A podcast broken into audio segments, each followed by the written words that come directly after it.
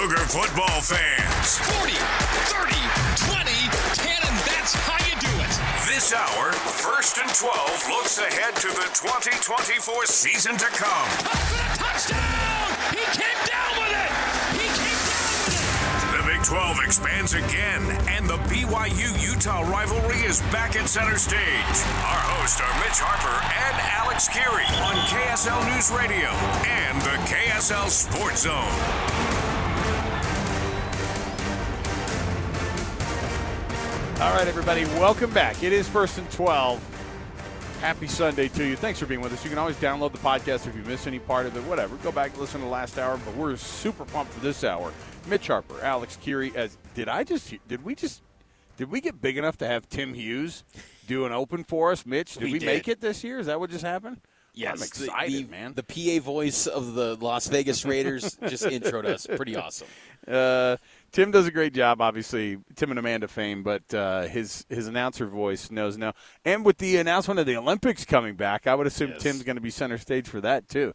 So uh, we've got tons to cover here. But uh, you know, we were trying to figure out.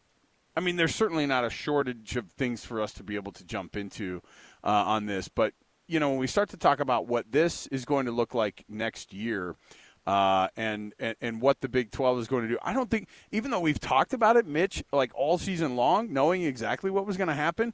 At the same time, like I actually, now that I'm starting to really think about it and allow myself, now that the season is over in the Big 12 and the Pac 12, now we can actually look toward August 2nd, 2024, which is when the schools officially join Arizona State, Arizona, Colorado, and of course Utah coming to the Big 12 to make it a 16-team conference. You saw at the back of the end zone in the Big 12 uh, championship game on Saturday.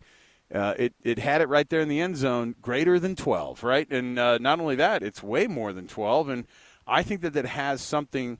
I, I really look forward to what what this conference can be. And, and, and to know that Arizona was as good as they were this year and they're on the rise, that's really, really good for the conference. Utah, of course, is going to come in as one of these, you know, maybe standard bearers. But the good news is, is you don't really know. That's part of what- what makes our job fun, right? It is strange to stack up these programs and think this is all one league. I, I think I will admit it is unusual, but this is the new era of college football, and I think there's Yes. a there's a bright future ahead for these programs. And I, I love that it's 16 teams that all are looking to become something greater than they've ever been in the in the 12 team playoff era. That's what's so great about moving forward. If this didn't have the 12 team playoff, Alex, uh, this league wouldn't have as as much hope and as bright of a future because with the 12 team playoff, you know when you win this league, you're going to the playoff and you're having a chance to play for the national title and let it be settled on the field. If it was a 14 playoff still, uh, this would not be as pretty of a Right. In situation the for air. the Big 12. It, it would be tough. So uh, I think that injects so much hope and energy that you win this, you're going to be chasing a title, and, and that's awesome for this conference. And I just, I'm very curious to see how it all transitions and the work that's going to be taking place. We're going to see the schedule come out in early January. That's according to Scott Draper yesterday, the, the football ops individual with the Big 12 conference. He, but they, they that, as late as, as January 31st, but I think we're going to see it that early January. So that's exciting to get dates on these uh, football games in 2024. We already know the opponents. Uh, but all the work that's going to have to take place. What's the branding going to be of this league? It's for, we, we expect it's going to be Big 12 still, but ha- what tweaks does your mark, you know, incorporate to really emphasize that this is the new look Big 12 with Utah, with Arizona, with Arizona State, and now Coach Prime, uh, Sports Illustrated Sportsman of the Year, joining the Big 12. There's so much energy and so much unknowns. I'm just fascinated to kind of follow it and you know you know cover it and, and report on it because it, it is going to be it's it's historic to have almost like a new league being created, and that's what we're going to see here coming up next year. Uh, let me ask you this though, because we talked a little bit about it last hour, where you know one of the weird things that's happened is is is to hear, you know, and I get that Kyle Whittingham. He's like, I'm not going to talk about like, oh yeah, our fun new conference next year. Can't wait. Uh, you know, let me let me just finish this one up over here, and then I'll get to that one. But it was, it, you know, it, it kind of came across as. Uh, whatever it is, what it is. We just kind of had to do it, I guess, you know. And and then the fan base sort of follows suit and goes, uh, gets on social media and goes, "You're lucky to have us. We didn't want to be there, but we'll take it, right? And we'll have to. And you'll be blessed by the presence there." Why is there this vibe from Utah that like this isn't good enough? That you know the the the trucker conference, all this stuff. I mean, it's not like Utah has this bl- this blue blood background and and and you know I, I mean we could bring up all the same you know fighting points that people have had but i i'm like this is a weird that's a weird flex to have like we don't need this conference but i guess we need it but we don't want to be here but as soon as as soon as this temporary situation gets figured out it's like they're living in an apartment and they're waiting to move into that mansion it's like come on you know that's not you got to figure this thing out here you got to lift where you stand and actually kind of eh, you know win something right i mean they got to get to the big 12 and, and make an impact and can so why not just own it and be like, yes, we're so gracious to be here. This is amazing, and we're going to kick your butts. And then if something better comes along over the next 20 years, which is every what everybody's going to want to do, Mitch, try to figure it out. I just don't get the vibe of doing that right now if you're Utah.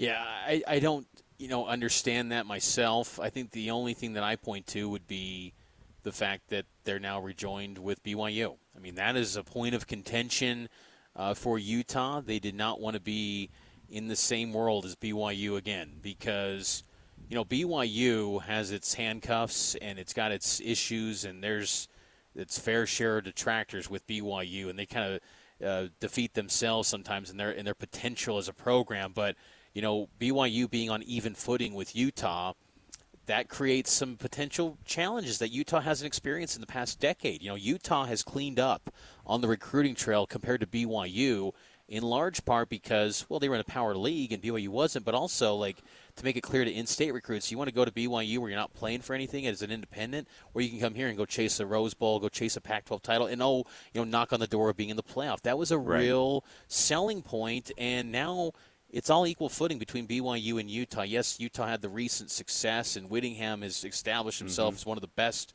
in college football, but they're on the same even playing field. And that, you know, I don't think Utah wanted to embrace that. And, you know, I think it's well documented the history between these two schools. BYU is always kind of willing to just kind of take it there and, you know, embrace the rivalry and say yes because uh, BYU, when they push back, there's a lot of – you know ramifications that come with BYU because they're a faith-based institution and they can be easily hated. So they're doing everything in their power to be the most well-liked team. It seems like you know they got the brownies, they got the ice cream, whatever it is. They're looking to do anything to be liked. Yeah. Uh, but you know I think for Utah and I think these Pac-12 schools in general. Uh, you know, I think there was this feeling in the Pac-12 that they just felt they were better than everyone, and it was kind of a reality check. I mean, the, the Pac-12, they, when people say, it didn't have to be this way. Well, you know, for decades they were always just sticking their nose up at everyone, and it, it, yeah, it did not have to be this way. If they accepted the 31.5 million, which was reported out there for ESPN and Fox, the Big 12 is in shambles right now. Like we might be talking about no Big 12, and the Pac-12 is moving on and adding, you know, Oklahoma States and adding TCU's and adding Houston's and BYU's left in the wilderness again. So, yeah. uh, I mean, that is a big turn of events. What happened? The Big 12 is very fortunate, and they're survivors, though. And I think that that's one of the great things about this league is they always find a way to adapt and survive, and that's kind of the name of the game in this era of college athletics. And I think there's something to be uh, valued there about how they just they're fighters, and I think that's going to be the DNA of this league. And I'm curious to see if Utah and Arizona State embrace it. I think Arizona and Colorado are. Colorado is a great addition because they've got history, and I think a lot of programs, Kansas and Kansas State, are very excited to rekindle those rivalries. But you know, Utah and ASU are very kind of hesitant, and but I think they should embrace it because I think they can both have unprecedented success that they didn't even experience in the Pac-12. So, I think that you know now that I think about it I think Colorado is such a perfect Brett Yormark type of institution to add, right? Yeah. Where it's like, uh, well, you know, maybe there's not a lot of substance there, but there's a lot of eyeballs, and that's kind of what we need right now. Like, you know, you think about what Coach Prime did. I mean, the SI Sportsman of the Year, right? Uh, on top of that, these the football games that he was involved with. I, I mean, can you imagine the biggest, most watched college football games of the season? Two of them were Colorado football. That is an insane prospect to think. The most watched uh, college football game on the history of ESPN is a Colorado Colorado State freaking football game. That and when you look at it, those are two not very good teams. and that's what you bring. And so I think that at the very least you get this, you know, this PR bump from that. Uh, you get the legitimacy of a team like Utah, and now even Arizona. I think that's on the rise, and, you're going to bring, you're going to get that. So there's a lot of questions still that I have, and we'll take on some of them later on in the hour as well as we kind of get you ready for this uh, this new look conference as well. Uh, but I, I, do think that there is a, a, ton of excitement. I'm pumped for it because I do think. I wonder though too because Utah fans are like, this is you know beneath us. But the idea that they'll just walk in and be the conference champions how long does it take till Utah does uh, hold that crown up? I think if they honestly they could do it year one because of who's returning to that team. Yeah, well, and the thing is though, Oklahoma, you know, they they're outgoing, they're going to the SEC. They didn't get to the Big 12 title game the last three years, and all these programs except Texas, who didn't win a title for 14 years in this Big 12, they weren't slouches, right? Right. right. I mean, so these programs, th- this league has an amazing ability, Alex, to inherit a three high end three star like an Ollie Gordon. And because of the media resources and the resources that these universities have compared to, say, group of five programs, they can really maximize the potential of these high end three stars to where they end their careers and they're like a four or five star prospect. And mm. that's kind of the difference in the Big 12. You don't get the you know the turnkey ready prospect. You don't. And, and, Utah's had a little bit more of that. When you look at like a Lander Barton, who who just steps in day one, he's ready to go. He's a he's a dude. But yeah. you know this league has great developmental coaches like Chris Klieman and Mike Gundy. They can scheme, and that's going to be some great chess matches between them and Kyle Whittingham. Kalani Sitake learned how challenging these coaching staffs are. And like Matt Campbell, even, who people thought was on the downward slide, he had a nice bounce back, and they're going to be really good next year. So uh, I just think there there's some underrated coaching because I think far too often people look at the logos on the helmet and they just think, well, they haven't really done much nationally. Texas and Oklahoma absorbed the oxygen in this league for so many years. Well, now they're gone, and now these programs are going to take the spotlight like never before, and including Utah. Like Utah was even in a league where USC, even when they were down, it was like USC. What are they doing? What's USC doing? What's Oregon doing? Like no one ever gave respect to Utah. Now they can take a spotlight as one of the uh, top programs in the league. They should be excited about that component where they can be a leader of a conference. Yeah, and I, I that they're I think you're exactly right. Now that I think about it, I, you say it, this conference has a way of just doing weird things, right?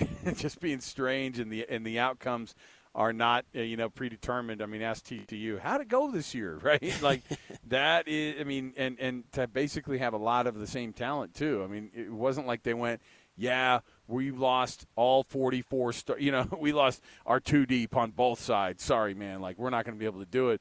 So I, I think that this is there's a lot to look forward to. There's a ton of competition, and you add these four teams. You know, they're not immediately going to come in and be world beaters, probably, but I could see of all of all these teams, Utah could be one that could make some immediate noise. Kyle Whittingham's going to have his guys dialed up. Let's take our first break of the hour here.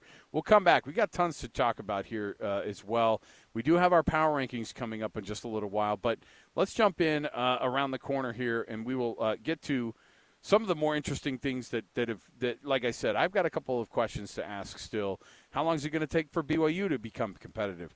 Uh, who's Colorado's rival going to be? I mean, my goodness, you talk about somebody who feels like they're they're not really fitting into the narrative right now. It's like we thought Utah was the rival, but will the Big 12 have multiple college football bids uh, in year one? We'll talk about all that and more. Stay right here with us. It is first and 12, 97.5 the KSL Sports Zone, and also right here on uh, KSL News Radio as well. Mitch Harper, Alex Kirry. More to go around the corner. Stay with us.